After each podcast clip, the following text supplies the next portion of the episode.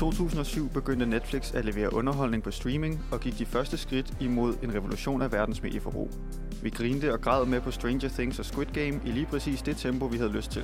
Hvis ikke ligefrem hjulpet lidt hurtigere fra episode til episode af den æresymptomatiske autospilfunktion. Men underholdningsbranchen kan ikke domineres på autopilot, og efter årets første kvartals opgørelse står det klart, at Netflix er gået i stå vækstmæssigt. Hvordan kunne det lade sig gøre for det fremadstående selskab at miste abonnenter for første gang i 10 år? I dag tager vi turen rundt i streamingverdenen. Velkommen til filmmagasinet Nosferatu. I dag er jeg, Mathis Sætter Rasmussen, flankeret af vores egen Gustav Stube Arndal. Hej Gustav. Goddag, goddag. Og Karoline Balstrøm. Hej Karoline. Hej Mathis. Vi skal sammen både kigge på, hvad der er foregået inde i Netflix og ude i verden, der kan have indflydelse på deres abonnentstal. Gustav, du har sat dig ind i Netflix's forretningsmodel, og jeg glæder mig til at høre mere om, hvad du kan fortælle om deres situation om lidt. Men først vil jeg gerne høre, om du har set noget godt på Netflix for nylig? Uh, ja, det, det har jeg da. Der, øh, der er en ny sæson af Russian Doll, der udkom i sådan sidste måned eller sådan noget, og der blev snakket en masse om den, så jeg besluttede mig for at, øh, at prøve at se den der første sæson, som åbenbart var sådan en god ting at give glip af. Og så fandt jeg ud af, at det var en uh, time loop fortælling med en sådan helt igennem fantastisk og interessant hovedperson. Spillet af, øh, hvad hedder hun, øh, Natasha Lyon, som, som også ligesom har skabt showet, altså det er hendes, det er hendes baby. Og det er... Det, det, det, det var bare sådan helt igennem sådan unik og underholdende og meget morsom. Og så har han det der sådan øh, intrige i sådan præmissen. Og så er der åbenbart en anden sæson, selvom første sæson den afsluttede på et meget sådan godt punkt. Um, og lige nu er jeg igennem, øh, på vej igennem anden sæson, som tager en, sådan, en nyt twist på det der sådan tids øh, magi halløj der, øh, der foregår. Um, og, og dykker ned i sådan noget intergenerationelt traume, øh, som første sæson også gjorde, men den her den handler meget mere konkret om det. Så det, det er rimelig god. Det lyder interessant. Jeg kender den desværre ikke. Jo, lidt af navn. Kender du den, Karoline? Ej, jeg kender godt Russian Doll, men det er ikke, øh, det er sgu ikke lige mig. Det kan blive lidt for flippet, synes jeg. Um, og så har jeg generelt også noget med sådan en dobbeltgænger og sådan noget. Det tænder mig fuldstændig af. Det er noget, jeg har en seriøs fobi for. Så jeg må, øh, jeg må nok mere ty til en film, jeg har set for nylig. Øh, der er kommet den første danske Netflix-film, Toscana, instrueret af Media Vass. Og øh, den har Anders Madsen i hovedrollen, og allerede der synes jeg, at jeg har sagt nok til, at de fleste, der burde være semi-interesseret, fordi en, en dansk Netflix-film, og den første af slagsen, det vil man jo gerne vide, hvad er. Øh, og ja, Netflix har jo gjort sig rimelig meget i danske tv-serier før, med lidt blandet succes. Altså, I kun nok, så Kastanjemanden kan vi jo godt blive enige om, var ganske udmærket, men på den anden side, så er der også noget som Chosen og The Rain, hvor jeg ja, får lyst til at kigge lidt den anden vej. Så en dansk Netflix-film, hvad må det kan? Det må man jo øh, måske selv tune ind på Netflix og finde ud af. Hvad med dig, Mathis? Har du set noget godt for nyligt? Jeg øh, har faktisk ikke været på Netflix siden øh, november. Oh. Ja, det kan være, at vi kan komme hmm. lidt ind på det, fordi øh, programmet i dag skal jo som sagt handle en lille smule om, øh, hvad der foregår med Netflix, og hvordan øh, folks forhold til det har forandret sig. Øh, vi kan starte med at sige, at øh, for nylig udkom Netflix med en rapport fra kvartalet, hvor der stod, at de havde 200.000 øh, færre abonnenter end kvartalet før det, hvilket er første gang i 10 år, at det tal er faldet. Men det er jo også på grund af dig. Ja, du er en af de 200.000. og du er en trendsetter af slagsen. Så der, hvor du går, der følger resten. Men det er jo ikke godt for Netflix, det her. Det er bestemt ikke godt, og altså, jeg synes 200.000, det lyder ikke som et kæmpestort tal, men så resulterede det i næsten et 40% fald i aktieværdi, øh, hvilket lyder som et øh, mega stort tal til gengæld. Ja. Øh, altså svarende til 50 milliarder dollars. Ja, i, uh, i, i deres sådan, hele markedsværdi. Jeg tror, det engelske udtryk er market cap. Uh, jeg er ikke økonomistuderende, det er, det er der ikke nogen af os, der er. Øhm, med mindre at øh, der er nogen af jer, der har en overraskelse til mig om jeres øh, nej. valg. Ja. Nej, nej. Men man kan helt sikkert forstå på reaktionerne, at det her, det er voldsomt. Ja, præcis. Det er, hvad hedder det, altså, når man er sådan et øh, megaselskab, så er, det, så er det ikke bare at sådan have en sådan stabil økonomi og indtægt, det er, at man skal have, man skal have vækst, og man skal have øget vækst øh, kvartal efter kvartal, fordi man har øh, aktionærerne, som, øh, som ligesom øh, investerer i øh, øh, selskabet, og som håber på, at deres aktier de går op i værdi, så de kan sælge. Så det er ikke bare øh, øh vækst, men det er sådan øget vækst over tid, man, øh, man rigtig, rigtig gerne sigter efter. Øh, og det har Netflix været rigtig god til i rigtig, rigtig, rigtig, rigtig lang tid. At, øh, at blive ved med at altså, være store og blive større og få en større del af, øh, af markedet øh, over tid. Og det her øjeblik, hvor de mister abonnenter, hvor de havde øh, projekteret, at de skulle, øh, at de, de skulle få en øh, god mængde, jeg tror sådan op omkring en million, de håbede på at få øh, nye folk. Det, øh, jeg ved, over tid så arbejdede ja. de imod at ramme øh, en halv milliard øh, globale abonnenter på Netflix, og de var kommet op på over 220 millioner, øh, hvilket stadig er en del, men de har så Altså for det første går det jo baglæns, så er det svært at komme op på en halv milliard. Men oh, ja. de har så også nedjusteret til, at de vil være et 300 millioner øh, abonnentsfirma. Det er mm. den nye målsætning. Problemet er også, at der, hvor Netflix virkelig har gjort sig godt, er i vestlige dele af verden. Altså Canada, USA og Europa for den sags skyld. Der går det fint, og der har de ligesom fået dem ind, som de kunne.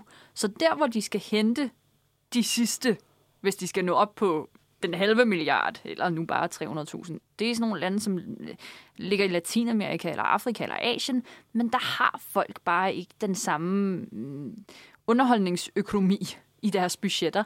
Så der kan du ikke, du kan ikke sælge det samme produkt til dem, fordi de, de har ikke de penge at spille på noget, der er middelmådigt, eller i hvert fald ikke nødvendigt. Men lige frem at øh, miste abonnenter, hvordan kan det lade sig gøre på nuværende tidspunkt, Gustav? Uha, altså... Skal, skal vi snakke om de åbenlyse årsager? Eller? ja, altså der har jo været meget snak om, det kan være det ene, og det kan være det andet, og det kan være øh, det tredje, sådan set. Øhm, men jeg tænker, at vi skal gå lidt igennem øh, både dem, som der ligesom ligger på overfladen, og man kan øh, ligesom undskylde sig lidt med, men vi skal også dykke ned og se, hvad sker der rent faktisk inde i øh, Netflix-maskinrummet, som også kan have indflydelse. Men lad os starte med at sige, hvad, er der noget ligesom i verdenssituationen, der har, har indflydelse på det her? Altså, der er, ja, der, der er en, en håndfuld øh, åbenlyse årsager til, at øh, væksten er stoppet, og øh, at der, der ligesom er gået lidt tab i det. Den første og den mest åbenlyse, det er konkurrence. Øhm, Netflix var de første på streaming, øhm, eller i hvert fald, de blev hurtigt synonyme med øh, streaming som en måde at øh, forbruge film og tv på.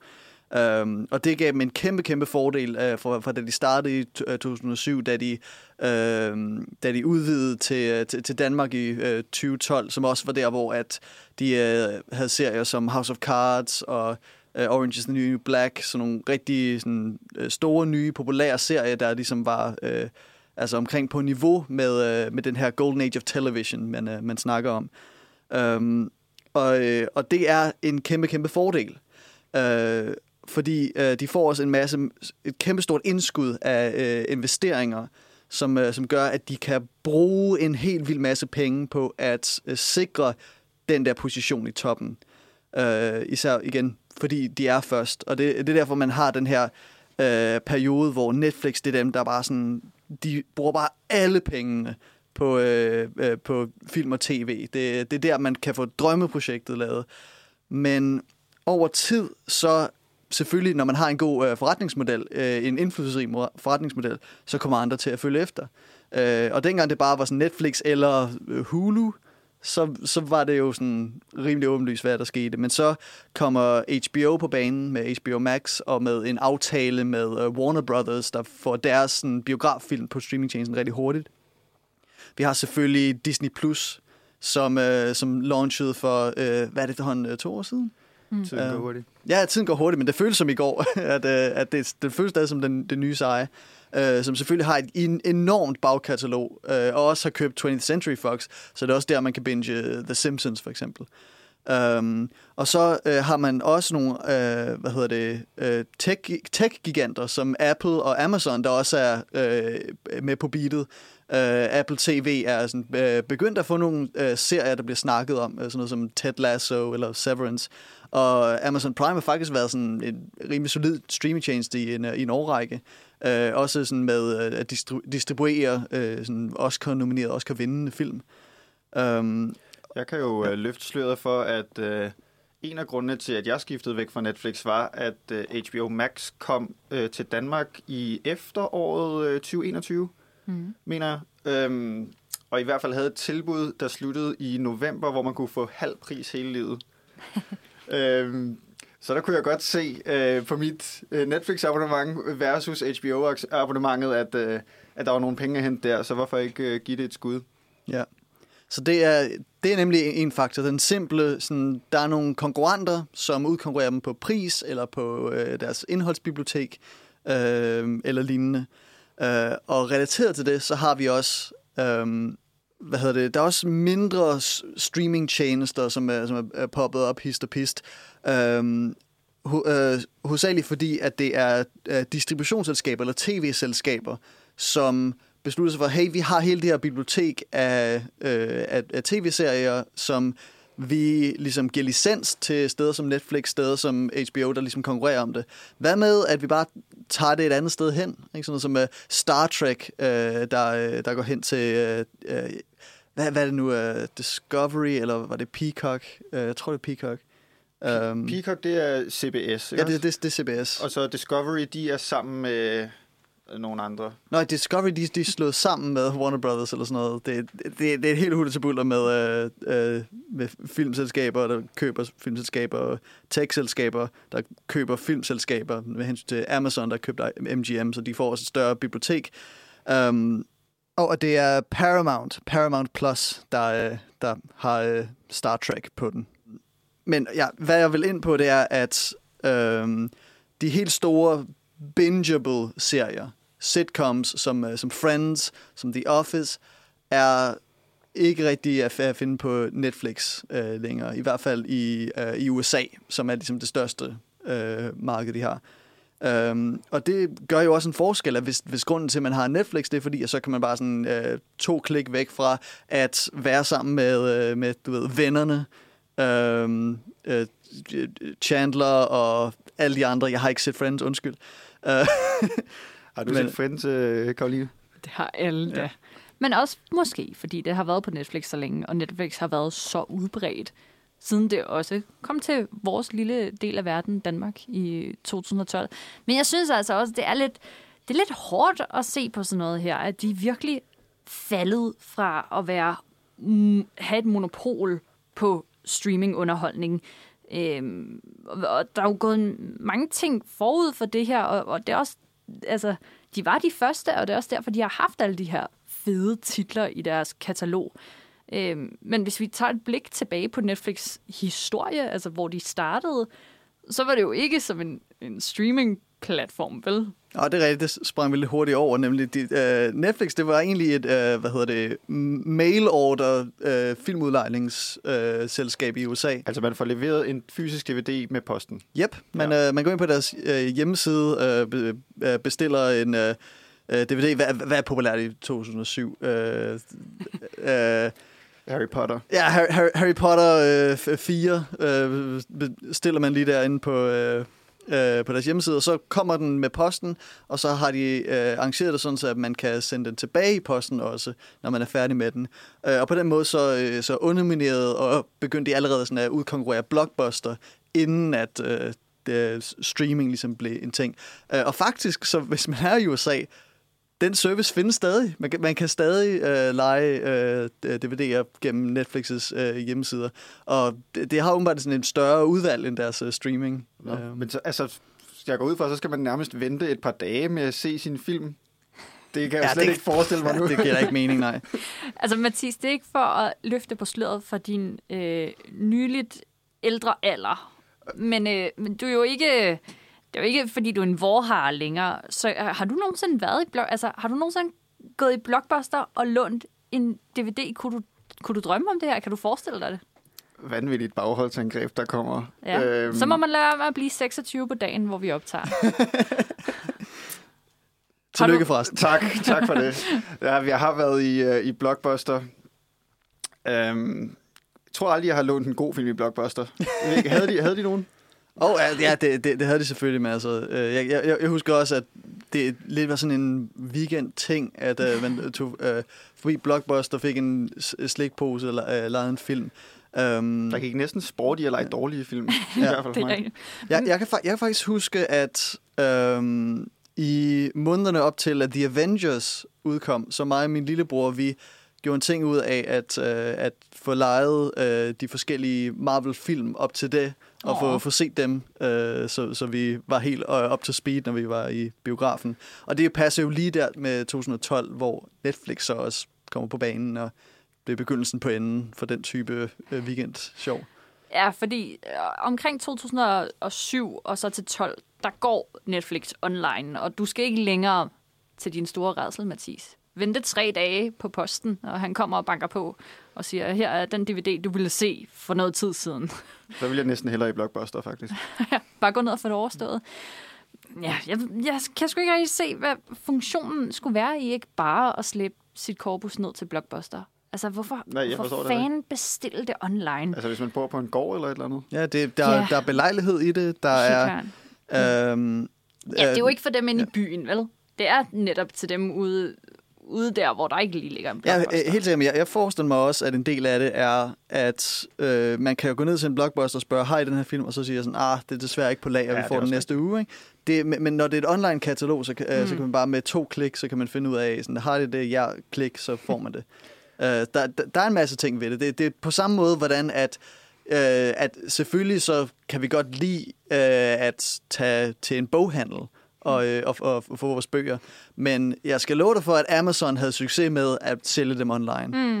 Øh, ja. Ja, og det er jo så den verden, vi lever i nu. Både øh, film og bøger er online, hvilket var rigtig lækkert øh, i de sidste par år, hvor der ikke var så mange ting, der øh, var lækre ellers. Øh, jeg har fået set øh, en masse ting i øh, diverse lockdowns, Mm. men øh, det er jo overstået nu. Øh, har det en indflydelse på Netflix' situation? Altså, det, det, det er svært at sådan sige, at det, ikke skulle have haft det. Øh, sådan, under lockdown, så har det jo været de der streamingtjenester, man, man går til for, øh, for underholdning, og ikke til biografen, og ikke til nogle forretninger. Øh, så øh, jeg husker også sådan, øh, rapporter fra perioden, hvor, øh, hvor sådan steder som Netflix øh, viste sådan øh, stor vækst, og var nødt til at, sådan, at, at erklære, at vi regner ikke med, at det her det er en permanent sådan, vækst, vækstændring. Det er midlertidigt. Og det har det jo så selvfølgelig været. Altså, lockdown er øh, he- helt sluttet, i Danmark, men det er også sådan begyndt at, øh, at trappe ned øh, i øh, andre steder i verden, også i USA. Så det kan bestemt have en øh, effekt. Ja. Øh, og lidt apropos, så er der også lige for tiden en generel økonomisk nedtur, øh, inflation øh, gået i det. Og måske er det bare sådan i den slags periode, at folk kigger på deres budgetter og siger, hvad, øh, hvad kunne vi tænke os at øh, skære lidt ned på? Og så er Mm. Netflix-abonnementet øh, jo blevet øh, lidt dyrere over tid, imens at øh, meget af øh, det indhold, som man øh, godt kunne lide derfra, det er så småt øh, gået til, til andre services. Så Mm. Men som du også siger der, Gustav, det er jo først noget, man ligesom skærer ned på, når man er klar til det, ikke? Og det var der jo virkelig, virkelig mange, der ikke var under corona. Det var jo for fanden vores eneste mulighed, det her.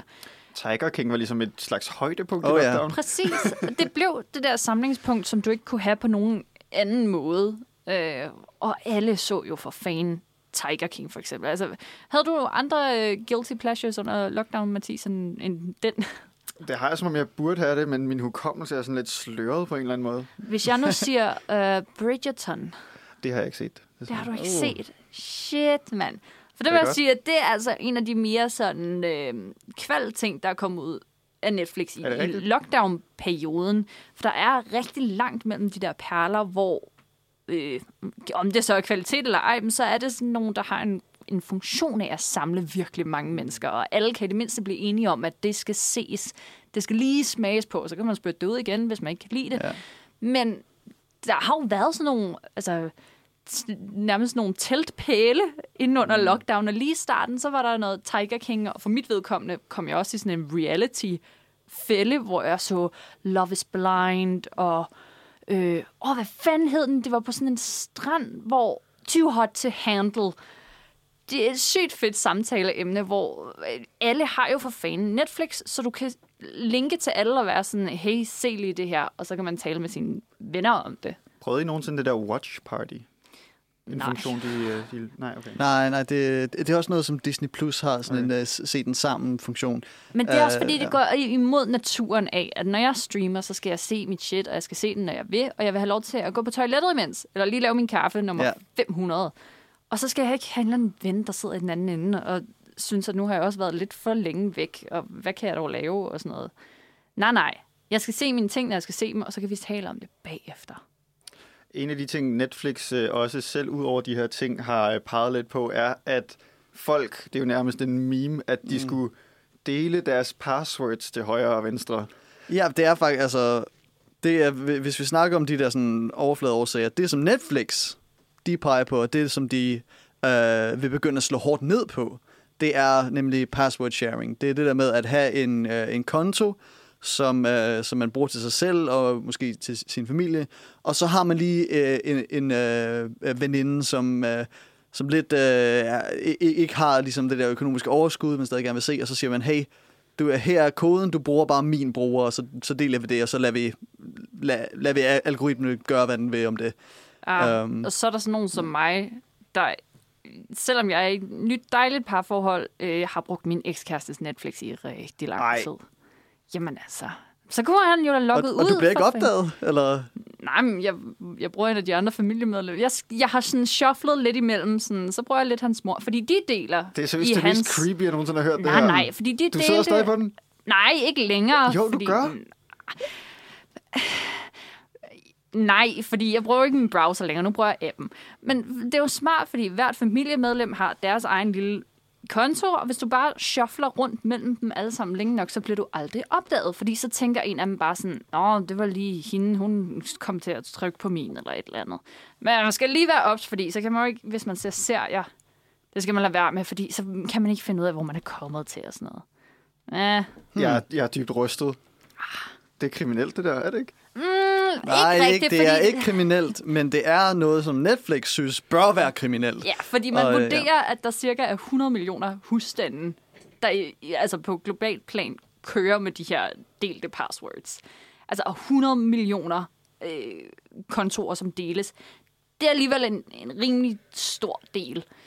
Øh, så hvad man kan gøre, er at, at lokke med nogle lavere abonnementer. De har også begyndt at tale om, at de vil have abonnementer, hvor man kan have øh, reklamepauser indover. Og så, til- ja, så til gengæld er det meget billigere Til gengæld er det billigere, ja. ja. Det er jo ellers noget, de har forsvoret, det vil de aldrig finde på at gøre. Hvis du har betalt, så er der ingen reklamer. Ja, og, og så, Men, det, så er det øh, der, man begynder at sådan, tænke i...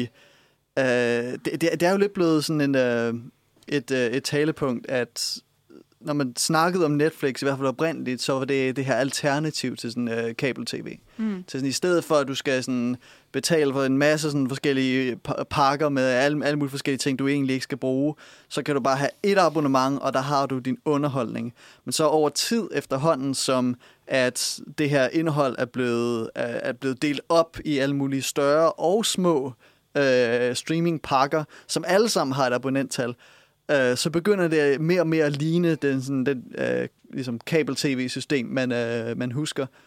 Og nu begynder der at blive snakket om, at der også del med skal reklamer på, selv til betalende folk. Og så begynder det der sådan, ens øh, minder om, øh, hvad hedder det, øh, Flow TV med Mhm. øh, øh, fem minutters reklamer øh, i, for hver sådan, kvarter af underholdning. Ikke? Mm. Men der er en funktion i at sætte øh, abonnementet markant ned, som med reklamer, hvis man vil nå Latinamerika, og Asien og Afrika.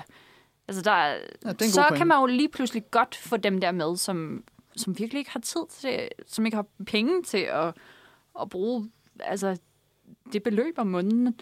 Så det, det kan jo være meget interessant, men jeg synes, det er også lidt sjovt det med, at nu begynder vi nærmest at kunne forestille os kanaler igen, ikke? Eller du har Netflix, og så har du HBO, og så har du Disney+. Plus.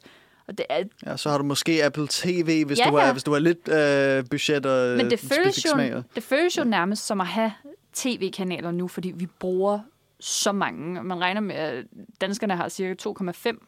Jeg ved ikke lige, hvordan man får 0,5 streamingtjenester per husholdning. Nej, det, det, det, det, det, det, er- det, det er et gennemsnit. Ja. uh, så uh, altså, Men der, s- der er lige så mange, der har uh, tre chains, som Ja, der har ja. to, ja, tror jeg, tricket. Men, men det er også øh, mange, og jeg er selv en af dem, der har for fan, mand. Jeg har sgu, jeg tror, jeg har seks øh, streaming abonnementer, øh, som jeg jo så deler med min kæreste. Så kan vi jo se, hvad der sker, hvis vi øh, ikke skulle holde for evigt. Der bliver det jo spændende. Ja, vi ved godt, hvad du gør. Men hvor mange, altså, hvor mange har I? Jeg har et. Du har kun HBO. Ja. Holy shit. Men det Hey, har du så også for live. Billigt for livet, ja. Ja, ja. Hvad med dig, Gustav? Uh, jeg har ikke selv abonneret på, uh, på ting, men jeg, jeg, min, uh, min familie, mine, mine forældre, de altså, Mm. uh, har både Netflix og HBO og Disney+. Plus. Mm. Um, og så, uh, så jeg, jeg er stadig på den der uh, familiekonto. Um, Men jeg synes også, det føles som om, jeg har mere end et, fordi at der er jo stadig DR, og der er øh, ja, det er rigtigt nok. Ja, via, filmstriben. og via Free, og det er slags, der er noget Discovery, der også er gratis. Og... Ja, øh, min, øh, jeg ved, at øh, min lille søstre bruger i hvert fald øh, TV2 Play øh, til forskellige ting, så det, det, er Mm. bare, det er bare ikke sådan noget, jeg er interesseret i, så jeg har ikke brugt det. Men når vi også taler om, at der er flere forskellige kanaler at vælge imellem, så nævner vi jo blandt andet noget som HBO Max og Disney, som jo har rigtig kendte titler, som de har trukket ud fra Netflix-kataloget. Og hvad vi også skal til at gå ind i lige om lidt, er øh, det der med Netflix' manglende kvalitetsstempel. Det brand, de ikke rigtig har. Fordi man kan ikke sige HBO uden at sige... Øh, øh, It's not television. øh, og- fordi det er virkelig bare Den der gamle reklamekampagne om, at det, det er noget større det end er bare noget TV, større ja. end det. Det er simpelthen det er kvalitetstid, du bruger på dig selv. Self-care nærmest, ikke? Og Disney, de har de her klassikere. Øh, særligt deres tegnefilm selvfølgelig, som også lå på Netflix et, et godt stykke af vejen, men som er blevet trukket nu. Og det taler rigtig meget ind i den forestilling, jeg i hvert fald også selv har om Netflix, at det skulle ikke, ikke der, jeg går hen for at se øh, det mest interessante indhold og den største kunst. Så hvad er der gået galt hos Netflix? Det, øh, Det snakker vi om lige om lidt.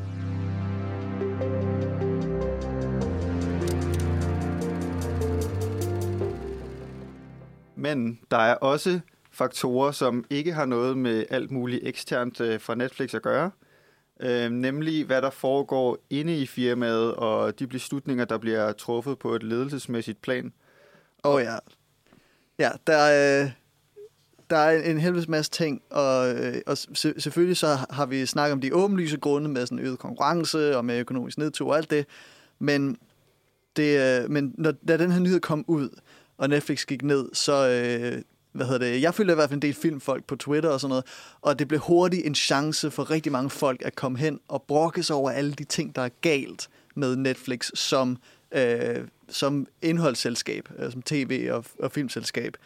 Og øh, nogle af de her ting blev øh, det løst låst også op for nogle interne øh, problemer, øh, som vi lige... Øh, så lad, lad, os, lad os lige starte der, og så rykke over til vores egne øh, ligesom holdninger omkring deres, øh, deres indhold og deres behandling af øh, servicen. Ja, helt sikkert, fordi altså, hvad er det for et øh, selskab, Netflix har været eller gerne vil være?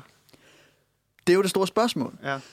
Øh, det er virkelig en ting, der har kendetegnet Netflix, det er, at de, øh, i hvert fald i min optik, de ser ikke sig selv som et øh, film- og tv-produktions- og distributionsselskab. De er et tech-firma, teknologifirma, med en stor indholdsplatform. Øh, og de, øh, de er sådan, øh, kendt som sådan en af de der store tech-giganter, hvor hvis man arbejder med sådan noget Silicon Valley-teknologi, så er, det, så er det dem, og det er Apple, det er Google, det er Amazon, og det, det er Netflix.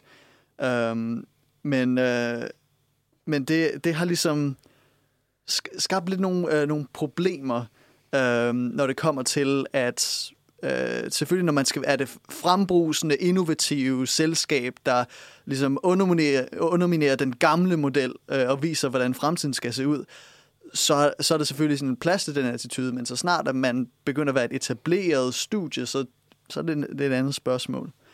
Øhm, og en, en af de ting, jeg fandt rigtig interessante, da, da jeg sådan, øh, undersøgte nærmere, øh, hvad der skete, der er den her virkelig øh, dybdegående øh, Hollywood Reporter-artikel, øh, der snakker om nogle interne stridigheder i ledelsen øh, på hvad hedder det, Netflix's øh, øh kreative side, på produktionssiden. Um, der er øh, en hovedfigur, øh, som blev skrevet om, det er øh, Cindy Holland, øh, Øh, som var øh, stod for øh, scripted content øh, på Netflix. Um, hun var ikke sådan overhovedet af deres øh, af, af program. Hun var ikke programdirektør. Det, den stilling den gik til en mand ved navn øh, Ted Sarandos. Men ifølge en masse folk inden for Netflix, så var Cindy Holland, hun var ligesom, hun var ligesom sjælen. Hun var ligesom den person, der gav Netflix den der identitet, som det sted, øh, man kunne få det der ja fra, øh, fra, fra, øh, fra det her sted, og få den der kreative frihed og de budgetter til virkelig at konkurrere på det der prestige-tv. Så hvis, I, hvis man kender ting som House of Cards, Orange is the New Black, Stranger Things. Det er bare nogle af hendes, øh, hendes serier, som hun har ligesom været champion for. Det er meget flot, men er det også gik det øh, lidt i overhånd? Altså, jeg tænker bare på, at der er, øh, det har vi snakket om lidt før programmet, et afsnit af BoJack Horseman, hvor alle alle får deres ting godkendt for Netflix. Oh, ja, ja. Er det råd i virkeligheden? Eller? Nej, det, det, er, det, er også, det er også lidt en del af der. Hun er blevet kritiseret også for at bruge en masse penge og insistere på at bruge flere penge, end, øh, end der egentlig var. Hvilket selvfølgelig i den der vækstperiode, så, så, så, så var det jo deres uh, business model. Det var, øh, det var den der, hvad er det nu, Facebook havde det der øh, slogan engang, uh, move fast and break things. Ikke? og, det, og, og det er jo det, uh, Netflix gjorde og havde brug for. Men, uh, men der, der var, der, hun havde, havde rigtig mange sådan, virkelig lojale støtter uh, inden for Netflix, uh, fordi hun havde den her... Um, der, der, der er et øh, virkelig øh, fedt citat, jeg, jeg lige vil bruge her. Um, nogen, der udtaler sig, uh, That service, altså Netflix, was built on the back of Cindy Holland's taste. Mm. I could give you a list of the names of people who would lie down on the railroad tracks for her. Ted uh, Sarandos, programdirektøren, is a fan of, uh, of the content. He's not a picker. He's a cheerleader and a good cheerleader. Men det, som man hører her, at Cindy Holland, altså det er hende, der har smagen, det er hende, der, sådan, der finder de der, øh, de, der, de der guldklumper og kæmper for dem. Øh, men det har også øh, ført til lidt nogle øh, interne problemer, især da en øh, anden øh, po- programleder øh, ved navn øh, Bella øh, Bajaria øh, kommer på billedet, som er, som er overhovedet er sådan unscripted og international. Så øh, reality-programmer og Øh, og det, det har været sådan bag ting som øh, selvfølgelig Squid Game og Lupin og de der nyere internationale hits. Um, som jeg ikke kan lide. Nå, okay. Jeg er meget ked af det, ikke? Squid du, Game, eller? Du sagde lige reality. Der kan jeg godt være med, Gustav. Men Squid Game, synes jeg simpelthen var fuldstændig overdrevent taget imod. Jeg kan ikke forstå, at koreanske Squid Game blev den største Netflix-succes nogensinde. Det er jo tal, de er meget glade for at dele sådan noget der, ikke? Det her, det er det største. Det er det bedste, vi nogensinde har opnået. Ja, det kan godt være. Men altså, sådan, jeg har set Battle Royale. Kom fucking ind i kampen, Ja, det er, altså. det er ikke den første Death Game-film eller, eller serie, der findes. No. Men altså, det, det, er den, øh, det, det er den første mange folk, som var under lockdown, ligesom, som hørte om den. Yeah. Øh, så og det, den har et, jeg synes, den har et, et fængende præmis, og en, sådan, en virkelig sådan en ret unik sådan visuel stil, især med den, sådan, øh, dens, yeah, det er meget øh, fint. Ikke? Production design. Men, øh, den minder da også om et reality show. Den minder om et reality show. Yeah. Tak, Mathis. Det kan jeg godt lide. Ved, det er hvad, ved hvad den også uh, minder om? En uh, anime-serie fra sådan nullerne, der hedder Kaiji. Mm. Uh, som det er nøjagtigt det samme præmis. Men det er heller ikke, fordi man ikke må lave øh, sådan små kopier af ting. Lupin er jo heller ikke verdens mest originale fortælling om en mestertyv en fransk en af slagsen, som kan klare alle mulige mærkelige indbrud på Louvre og så videre. Det er ikke, fordi man ikke må lave kopier. Jeg synes bare, at den der fuldstændig overstadige hype, som de der serier især kan få med sig, er nærmest lidt uproportionel. Mm. Nå, undskyld Gustav, jeg afbrød yes. dig. Ja, så, så ja, øh, tak til øh, øh, Bajaria eller øh, for, for, øh, for Love is Blind, men, øh, men øv for Squid Game, jeg Ja, vil tak. høre herfra. Ja, ja. Øhm, men hvor man alting er, altså det, det vil jo være sådan en øh, helt i orden ting at have det her øh, separate øh, roller, men øh, det der så begynder at, at ske, det er, at der begynder at være, som det bliver beskrevet i artiklen, to veje til ja. At øh, Bajaria be, begynder at også være en person, man kan gå hen til med, øh, med en øh, potentiel serie med, med en pilot øh, afsnit. Um, og øh, der, der er en specifik en, som blev påpeget som, som vendepunktet. En komedieserie fra 2018, der hedder Insatiable, som jeg personligt ikke havde hørt om, indtil jeg læste den her. Jeg kender den ikke. Det siger mig heller ikke rigtig Nej, noget. nemlig. Øh, og det, det er der nok god grund til, fordi den, øh, den fik virkelig ikke særlig gode anmeldelser, da den kom ud. Ikke særlig god omtale. Og øh, det, det, var, øh, det var nemlig øh, Bajaria, der ligesom fik den igennem, hvor øh, Cindy Holland var sådan, nej, det, det gider vi ikke.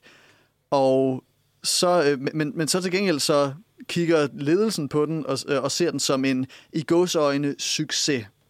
Altså, det, den var pengene værd ifølge toppen. Mm.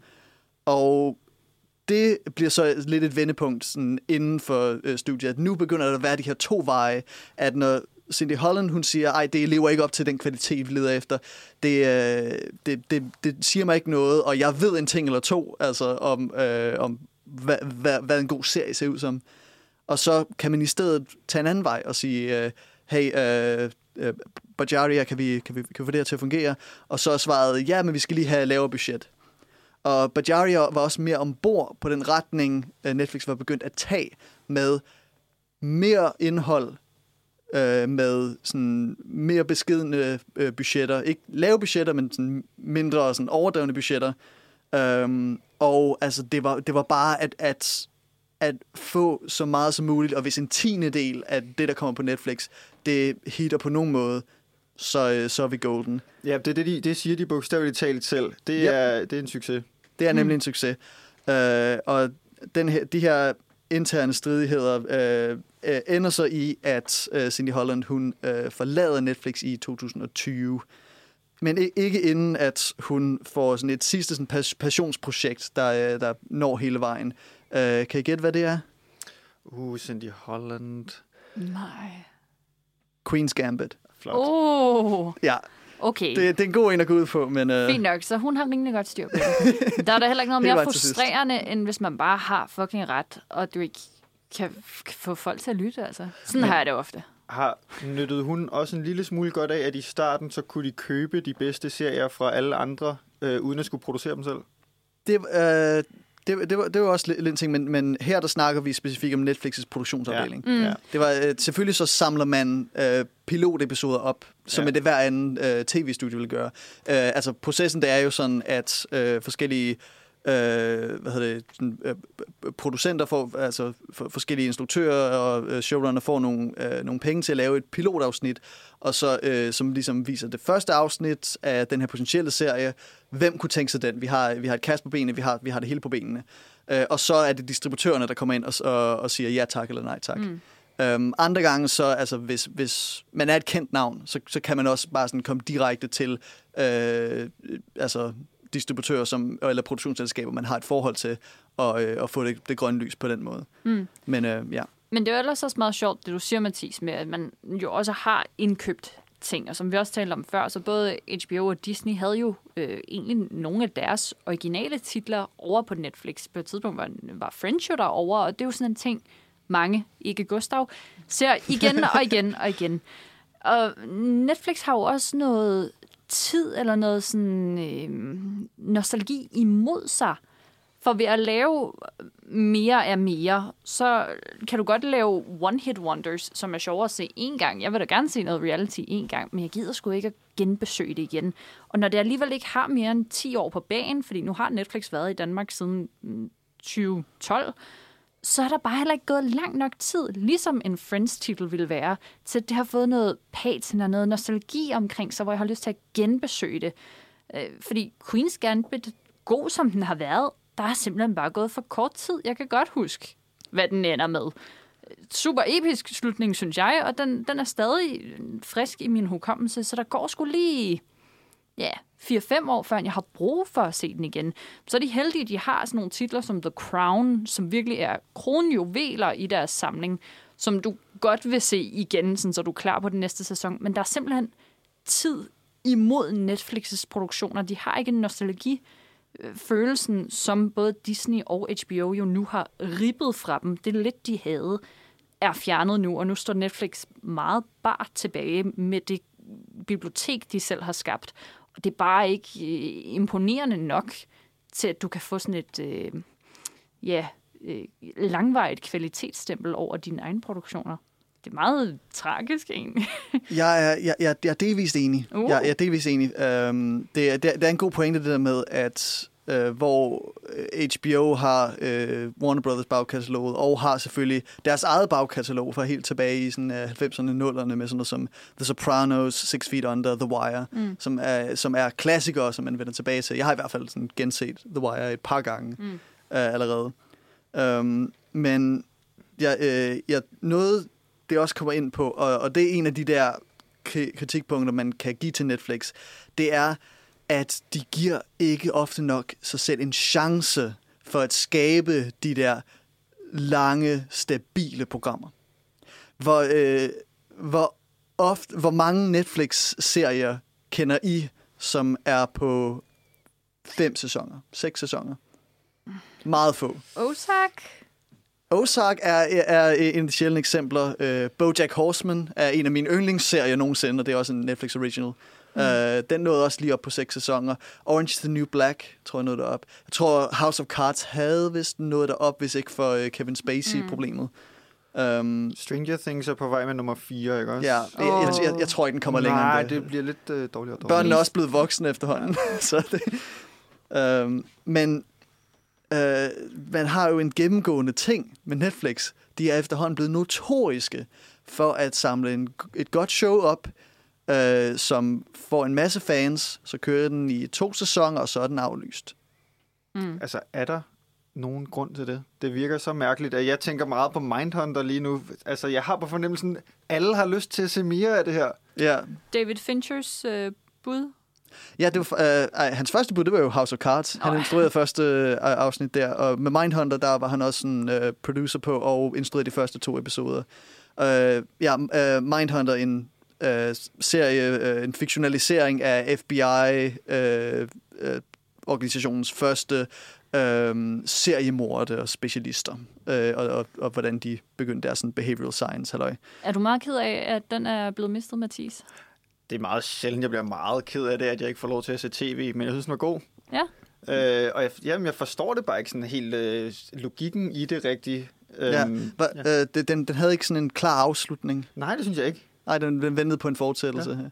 Uh, jeg, jeg har hørt rygter om, at, sådan, at måske at der alligevel kommer en til, men okay. den, den var ligesom lagt, på, lagt helt på køl. Så det er, det er et godt eksempel.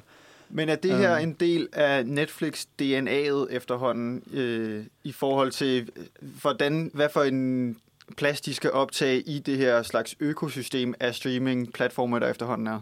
Ja, der er nogle, der er nogle konkrete grunde til det. Det er, ikke, det er ikke fordi, de ikke aner, øh, at de har en, en god serie øh, på hånden. Det, det er simpelthen et spørgsmål om deres forretningsmodel. Deres forretningsmodel er ikke at lave, øh, lave godt tv og blive ved med at holde det kørende. Nej, deres op, opgave, deres business model er at få flere abonnenter. Mm. Så du laver en, hvad hedder det, du laver en masse indhold, ikke? og en tiende del af det indhold, det bliver, det bliver et hit. Det bliver en Mindhunter, eller en Bridgerton, øh, eller øh, noget i den stil. Og så får du flere abonnenter, fordi folk siger, åh, oh, det kunne jeg godt tænke mig at se, åh, oh, jeg har ikke et abonnement, ej, hvad pokker. Så, øh, og det er sådan, man får flere abonnenter, det er ved at have de der, sådan, være i samtalen, være det der hit. Så, øh, så laver man lige en sæson til af det, fordi, så, ja, selvfølgelig gør man det. Men så øh, efter det, så er spørgsmålet, får man flere abonnenter af at lave en sæson til? Og svaret er sådan kind of på kort sigt nej. Fordi de abonnenter, som ankom, fordi uh, Bridgerton lød som noget spændende, eller, eller fordi Mindhunter, det var spændende, eller fordi uh, for eksempel uh, American Vandal, som er min, sådan, uh, hvad pokker skete, der er to fantastiske sæsoner, intet mere. Um, så så er de allerede på, på tjenesten, og de er uh, abonnenter, og et ny sæson af en af de, de serier kommer ikke til at ligesom make it or break it. Så vi, sat, vi satser vores penge på andre ting, som kan blive det der surprise hits og få nogle flere abonnenter ind. Er det øh, noget af det, som også får dig til at vælge en tjeneste, eller vælge den fra, Karoline? Altså, jeg er jo nok en af dem, der er rigtig slemme til at blive hængende lige meget hvad. Fordi når det først de har mig, så skal jeg også lige ind og, og se, hvad de nu har. Og sådan noget. Og- Gennemføre Netflix. Ja, På en måde lidt, men, men jeg falder også i fælden, når de endelig har de der øh, serier, som de ligesom vælger at hænge fast i, men de så kører et andet rigtig smart move, som er et forsøg på at holde fast i de abonnement, abonnenter, der nu engang er hoppet på, at de skal se Ozark færdig. Øh, hvilket er øh, et trick, som andre streaming services også bruger, man er at dele sæsonerne op. For eksempel med Rick and Morty, øh, har Netflix været rigtig smarte til at dele... Uh, Rick and øh, Morty er vist ikke på Netflix. Det, det, det er Jo. ikke en Netflix-produktion, det er Åh. Adult Swim, der laver det. Det er rigtigt, men, men, Ja. men Netflix distribuerer den, i hvert fald i Danmark. Jeg er også på HBO nu. Mm. Nå, Sorry. Ja, det, Men jeg forstår, din pointe står, din pointe Min står pointe er, virkelig. Ja. også med, med Ozark for den sags skyld, men at de kan dele øh, En sæson op i to sæsoner op i stykker. to, fordi så bliver du ligesom nødt til at blive hængende i de ja, to måneder, der måske går mellem øh, part 1 og part 2 af en sæson. Mm. Ligesom det kommer til at ske med Stranger Things nu til sommer. oh, ja. Øh, fordi så kan det godt være, at de ikke har så meget at byde på i de to måneder, der lige går mellem. Men til gengæld så er det nærmest nemmere at bare blive ved og køre med på Ja. bølgen, end at skulle gå ind, cancel sin subscription og gå ind og åbne abonnementet op igen. Altså, Og vi skal også snakke om deres øh, distributionsmodel, men, øh, men li- lige for det er øh, noget andet med det der sådan, to sæsoner og så færdig. Øh, en ting, som jeg ikke ser nævnt særlig ofte, øh, når det kommer til de her beslutninger om at øh, aflyse nogle serier, det er, hvad hedder det, fagforeningsregler i Hollywood. Og øh, organisationen, øh, hvad, hvad den hedder, EA, øh, øh, International Association of Øh, Theater øh, uh, and Stage, uh, et eller andet. Sorry, det, det, det har, den har et ikon, man ser i slutningen af alle sådan rulletekster, sådan en lidt blomsterformet en med, med, uh, uh, med bogstaverne omkring. Det er, det er alle de sådan, folk, der arbejder backstage. Der er nogle helt klare kon- øh, standardkontraktregler, hvor at, øh, at sådan arbejdsforholdene, lønningsforholdene på en øh, tv-serie er sådan lidt lavere i et pilotafsnit, stadig sådan rimelig øh, beskidende øh, sæson 1, lidt bedre i sæson 2. Sæson 3 og frem efter, det er ligesom, det, øh, det er vendepunktet, hvor øh, at der er øh, for langt højere lønninger, fordi på det tidspunkt, så har man mere bargaining power, normalt i hvert fald, når man siger, at hey, den her tv-serie den er succesrig nok til at have mere end to sæsoner, så hvis I vil beholde den på, øh, på en ordentlig måde, så skal I altså give os lidt mere løn.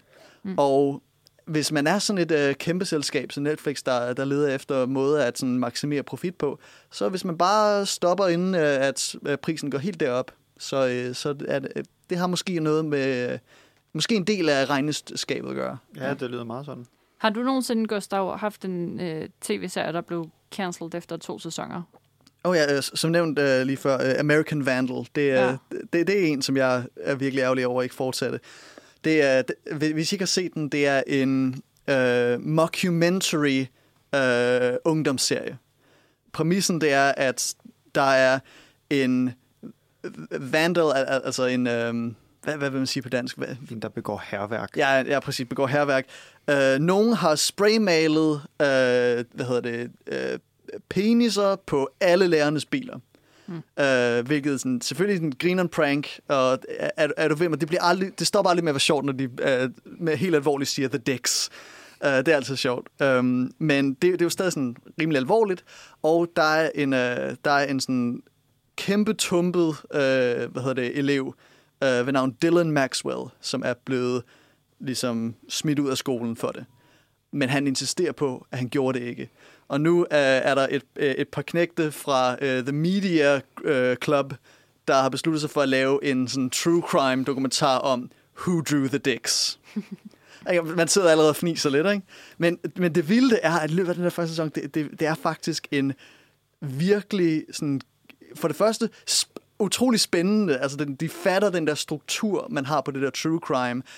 Um, men også sådan meget meget ungdomlig, meget sådan, altså, den fanger noget ved sådan at være øh, moderne teenager. Øh, og især noget med, hvad hedder det, sociale medier. Der er en helt sekvens, hvor um, de, er sikre, de er sikre på, at de har spottet spray med, uh, øhm, spraydåsen, der blev brugt til øh, en fest, som foregik. Og så de, så de kigger igennem de sociale medier til alle de folk, der har lavet Snapchats og, øh, og, og Facebook-opslag og billeder, øh, for, for at spore den ligesom igennem det. Så, sådan nogle ting er bare virkelig sjove. Mm. Og så anden sæson er endnu bedre på, øh, på nogle måder.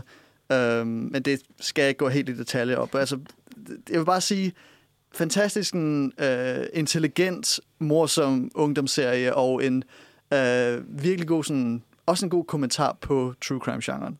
Men Mathis, er det ikke noget for dig ikke til at øh, overveje igen, om du lige skal hive øh, dit kreditkort frem og geninstallere noget Netflix? Jeg vil sige, øh, indtil videre har min oplevelse været, at Netflix har mere at byde på end HBO, men jeg skulle så også op og betale dobbelt så meget for det, og jeg ved ikke, om det er dobbelt så godt. Og i hvert fald i forbindelse med at lave det her program, jo mere jeg finder ud af om Netflix, jo mindre virker det som, at jeg er på vej tilbage. ja, du, du vil ikke føle, du, du er i gode hænder, øh, nej, med at høre her. Nej, jeg stoler ikke på, at øh, den øh, kvalitet, de havde for år tilbage, at den er øh, på vej til at, at komme igen. Mm. Ja. Men vil du ikke gerne se American Vandal, så du kan være med i snakken, når jeg nu går hjem her bagefter og også ser den, fordi Gustav lige virkelig har solgt den til mig, så kan kun han og jeg jo tale om det. Jeg har så... faktisk også set noget American Vandal. Nå, okay. Ja, ja. Men så skal du være lidt udenfor, hvis du ikke også kan se sæson 2. Ja. Kan du leve med det?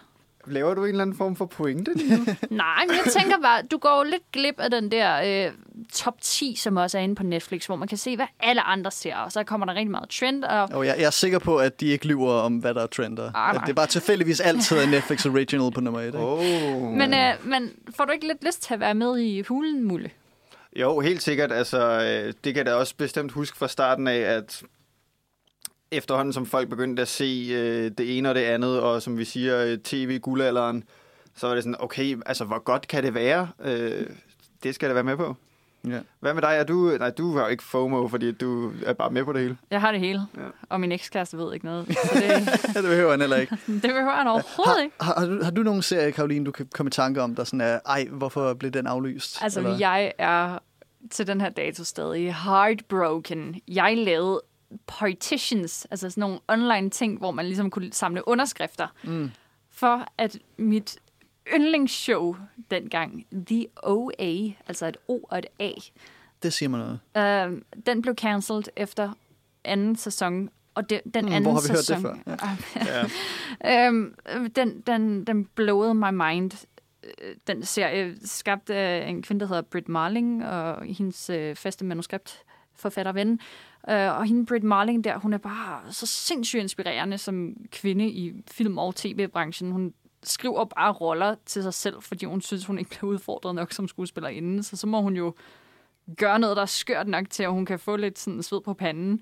Så med The OA, så har hun skabt en fortælling, der... Altså, hvis man kan lide Russian Doll, så tror jeg også lidt, man kan komme, komme derhen af med det her, fordi det er sådan noget med personligheder inde i personligheder, og noget med tider, og noget, altså sådan, ikke tidsrejse som sådan, men nærmere teleportering, men Jamen, det er for fucking sindssygt. Og første episode slutter på det vildeste moment, jeg har haft i tv i, i mm, altså fucking lang tid. Det, det er bare, altså sådan, det er den sygeste cliffhanger, og den fortsætter bare med at overraske dig, og den går steder hen, som du bare ikke kunne tro. Og måden, den også kommunikerer gennem musik på, meget specifikt, og hvordan det kan tale ind i dine drømmesyner og dine nærdødsoplevelser og sådan noget, stikker helt af, og den, op, den er, udvikler sit eget sådan, sprog gennem dans, som er fucking ekstremt, og som bare... Ja, altså, jeg har taget mig selv i nogle gange at lave øh, movements derfra. De kalder dem sådan movements, altså sådan nogle specifikke bevægelser, som man sådan får energi af. Og sådan, jeg tror ikke på sådan noget der, men sådan, Men serien får dig til at midlertidigt bare sådan være sådan, Ja, ja. det er lidt ligesom, at sådan, hvis, du, hvis der kommer en bil, der nærmest laver en højresvingsudløb på dig, så selvom jeg ikke er super religiøs, så tænker jeg lige sådan, tak Gud. Altså, ja, på det samme måde. eller ja. sådan, nogle gange så krydser man også lige fingre, og man ved godt, at det ikke virker sådan noget, men der er ikke nogen grund til ikke at krydse fingre.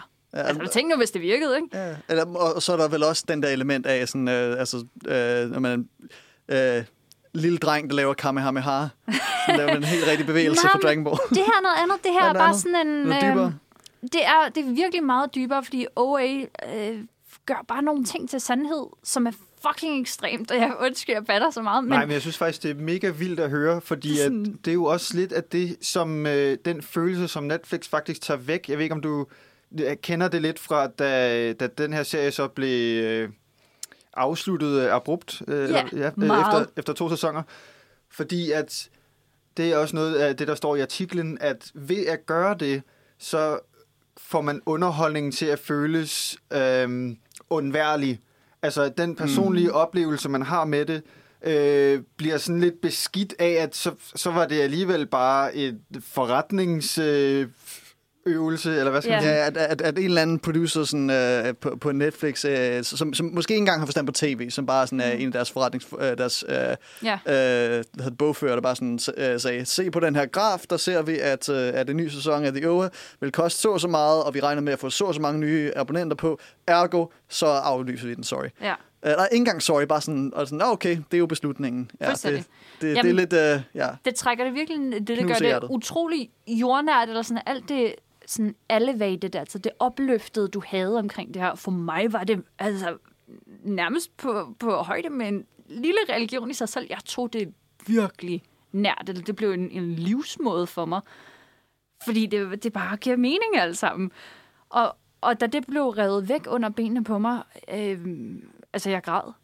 Fordi det var, så, det var så uforløst, og et af de vildeste eventyr, jeg havde været på. Mm. Så, så det var for vildt at få det knust på den måde. Og præcis som du siger, Mathis, det var virkelig sådan en... Øh, Nå ja, det var jo faktisk bare tv.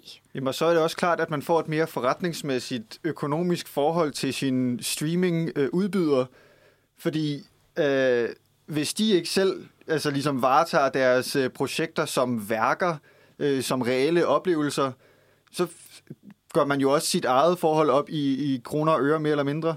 For, Ja. ja. Det, det er jo nærmest den modsatte vej, føles det lidt som af alle andre, det her med at afslutte ting så abrupt. For alt andet fortsætter jo i uendeligheder. Harry Potter kan aldrig stoppe. Øh, Star Wars kan aldrig stoppe. Øh, der kommer mere Game of Thrones. Der kommer mere øh, Dune.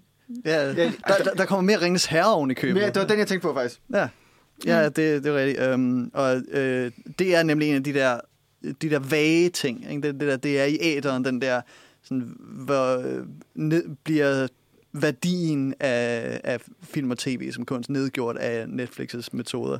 Den kan så Øhm, også gå den anden vej med de her fortællelser, at så nogle af det føles også økonomisk. Ja, motiveret. helt sikkert. Det er, det er også en ting. Uh, men uh, lige, lige inden vi sådan helt kommer ind på det, uh, så vil jeg lige sige tilbage til det her, øh, nogle serier, man er ærgerlig over sluttet. Ja.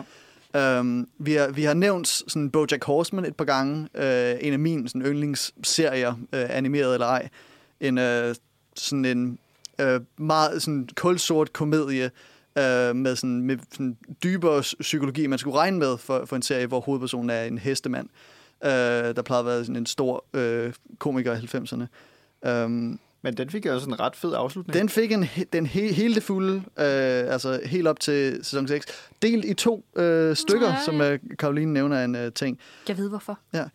Øh, og der er selvfølgelig nogle fantastiske sådan, øh, talenter bag det, øh, og en af dem, øh, artdesigneren, hende der ligesom øh, lavede sådan både lidt altså character designs og sådan øh, og skabte verden omkring dem øh, sådan øh, gennem sådan tegning og, og- og design. Øh, hun havde et projekt, hun gerne ville lave efter BoJack Horseman, øh, som foregår lidt i samme type verden, en serie, der hedder Tuca and Birdie øh, som er en øh, tu- tukan-person og en fugleperson. Øh, to, øh, to kvinder i sådan tre- øh, noget, lige noget 30'erne, øh, som ikke rigtig har tingene i orden og har det svært ved at, at være voksne. Øh, og så Specielt Tuka. Specielt 2K, ja. Det, det, det er en, der har set den her. Ja. Øhm, og som er en virkelig sådan emotionel, intelligent serie, som også har rigeligt med sådan fuldstændig sådan hen i vejret absurd humor øh, en gang imellem, som er rigtig dejlig. Øh, den fik kun en sæson, og så var Netflix, ej, det gider vi ikke mere. Um, og det var der rigtig, rigtig stort oprør om. Øh, heldigvis så samlede Adult Swim dem op. Det, øh, det får mig til også at uh, lidt komme ind på deres animationsafdeling, uh, som der også har været nogle overskrifter om i kølvandet på, den her, uh, på det her store fald øh, i, i aktiemarkedet, at øh, hvis vi tror, at sådan deres øh, altså nedhug på sådan password sharing var, var, var en stor ting. Øh, der, er, der er rullet hoveder, øh, lad, lad det så høre, øh, i animationsafdelingen. Øh, og hvad hedder det? Igen så kommer man tilbage til det her, øh, hvad hedder det, kunst versus sådan den der, øh, hvad hedder det, ak- aktionær bogholder øh, forretning. Content. Ja, Indhold. content, ja, præcis. Hvor at Netflix anim- animationsafdeling var ligesom et det sted, der kom til dig og sagde, hey, du kan få det budget her, du, øh, du har brug for, og du får den her kreative frihed. Vi vil bare have det gode talent. Vi vil have de folk, der arbejdede på Adventure Time og på Gravity Falls. Øhm, og, øh, altså, og, og de har også nogle øh, virkelig gode øh, stykker animation. Øh, jeg tænker på øh, She-Ra and the Princesses of Power, som er også blevet et øh, online fænomen. Øh, the Troll Hunters, øh, produceret af Guillermo del Toro, øh, var også, øh, var også et, øh, et hit. Øh, hvad hedder det? Men så, øh, så er der sket et skift øh, over tid. Øh, jeg jeg øh, kan lige øh, læse et øh, citat her. Um, en af, en af de her producer, som snakker med, uh, hvad hedder det, det, det er uh, The Rap, der, der ligesom uh, gav en stor sådan, uh, exclusive på det. De, uh, de fik at vide, uh, we want to be the home of everybody's favorite show. Fedt slogan, er ligesom fedt, ja. By the time the producer left several years later, there was a new thesis statement. We want to make what our audience wants to see en, ja, det, det er en ret anderledes uh, ting at sige. Fuldstændig anderledes. Ja. Altså. Øhm, og hvad hedder det? I den forbindelse, der øh, præsenterer Netflix deres ligesom model for en succesrig animationsserie. Boss Baby, The Series. Har nogen set den? Nej. Nej, øh, Nej. altså ikke at vi er målgruppen, men stadigvæk en, øh, hvad hedder det, licensserie fra DreamWorks, som har en aftale med Netflix. Øh, som er, åbenbart er, der, er deres mål. Ikke? At, at, at ikke sådan de der øh, virkelig sådan, øh, kreative, indflydelsesrige øh, projekter, men bare det, det, det som har nok øh, navnegenkendelse og lav nok øh, budget, budget fra Netflix' side. Øh, og det, det er ligesom det. Men er det så, altså det tænker jeg også er en kæmpe stor udfordring, hvis man vil vokse hurtigt hele tiden og lave det, folk gerne vil se. Fordi hvad vil folk gerne se? Det der umuligt yep. at vide. Yep. Nobody knows anything. Ja. Som, det, det er den gamle ting, man siger om Hollywood. Nobody knows anything. Uh, og altså, mindst alt tech-selskaber, der, der altså, kigger på alle algoritmerne og tror, at de, øh, de ved alt om, uh, om hvordan tv-landskabet skal og bør se ud. Um, en, øh, en anden ting, der også øh, hvad hedder det, vender tilbage i den her, sådan, øh, i den her øh, rapport om øh, animationsafdelingen, det er øh, en mangel på markedsføring. Især på, hvad hedder det, øh, product tie-ins. Altså legetøj, mm, øh, Happy Meal, stags, altså alt, alt den slags, det, det er Netflix ikke rigtig øh, på. Um, Mærkeligt. Yep, uh, men det tror jeg er noget, vi skal snakke lidt videre om, den side af det, lige uh, om lidt.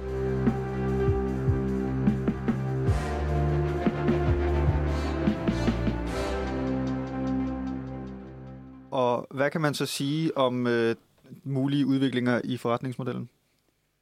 Det er, jo, det er jo det store spørgsmål. Altså det, som Netflix har gang i, det er sådan at lave budgetter, Øh, og at skal, skal ned på det der password sharing. Øh, godt at give skylden til alle ens brugere. Det, det er et super godt image.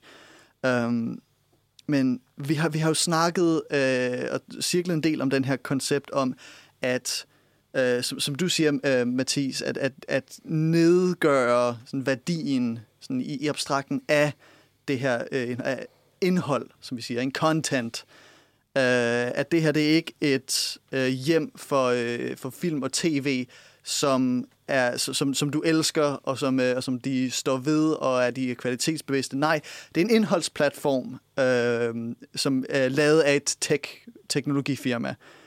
Øh, og hvad hedder det? Jeg synes især sådan noget som, hvad man kalder binge-modellen, er sådan et rigtig godt billede på det. Øh, nemlig hvordan, i stedet for at have de der ugenlige episoder, så, så pumper man det, he, prøver man det hele ind på en gang. En hel sæson på en gang. Værsgo. Uh, binge den over weekenden. Snak om den en enkelt uge, og så glem alt om det. Altså... Uh, det er jo næsten selvsabotage. Ja, hvis, hvis man...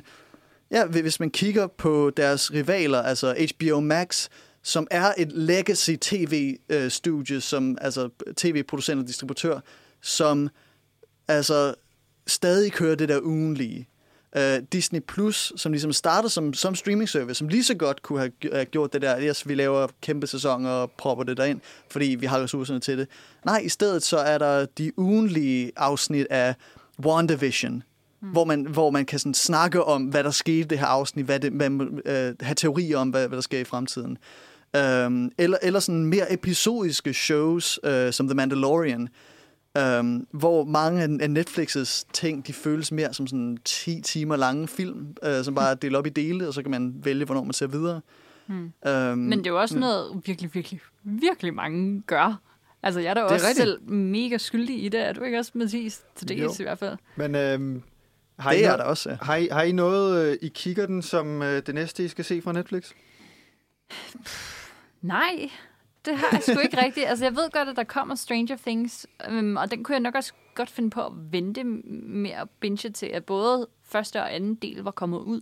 Fordi, ja, øh, det gør noget, ja. Fordi, for jeg er alligevel ikke særlig glad for den, og det bliver mere sådan en pligtsening, fordi ja, nu har jeg sgu set de første tre sæsoner. Ja. Og, og, Præ- præcis, der er, hvad hedder det... Øh, men, men altså, når du spørger, hvad, hvad glæder du dig til på Netflix? Man ved ikke rigtig så meget om, hvad der kommer på Netflix. Det er, og det er endnu sådan et problem med markedsføring. Netflix markedsfører ikke rigtig deres, deres ting.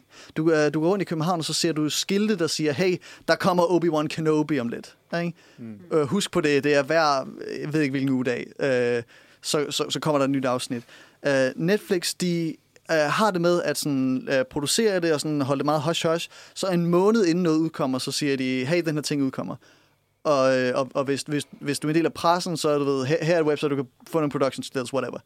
Der, der, er ikke rigtig, der er ikke rigtig noget sådan umfatet. Det er igen det der med, at øh, og, og det, over tid, så, så nedgraderer det jo, hvad hedder det, vores forståelse for, hvor, hvad kvaliteten af de der er. Yeah. Altså, HBO, der altså sådan noget som Succession, man kunne sådan droppe det hele på en gang, men det er ikke sådan en, øh, sådan en serien er, og det kommer tilbage til det spørgsmål om, Uh, det der move hard and break things uh, mentalitet. Binge-modellen er jo sådan, ja, altså i teorien, så det er, det er den måde, at folk ofte kan lide at forbruge tv. Og ja, når der kommer en hel sæson, så, så ser man den på en gang, uh, hvis den kommer på den måde. Men bør den komme på den måde, bare af den grund? Ja. Eller går der et eller andet tabt med uh, altså, den, her, den her essentielle del af tv-mediet, som episodisk, det, det forsvinder lidt, og hvad, hvad forsvinder der sammen med det? er spørgsmålet. Ja, men jeg tror, at vi må lade det stå lidt åbent, fordi uh, det var det, vi havde for i dag. Og jeg må sige uh, tak til Gustav Stube Arndal. Jamen selv tak, du. Og tak til Karoline Ballstrøm. Tak, Mathis Sartre. Ja, Mathis Hætter Rasmussen, det Så, er nå, mig. okay. øhm, godt forsøg ellers. Men, tak. Øhm, øh, tillykke med fødselsdagen igen. Tak, tak for det, tak. Uh, og vi ses uh, tilbage på Filmmagasinet Nosferatu, som du kan lytte til andre episoder af, lige der, hvor du hører alle dine andre podcasts, som for eksempel uh, Apple Podcast eller Spotify, og så kan du læse anmeldelserne inde på nosferadio.dk. Ciao.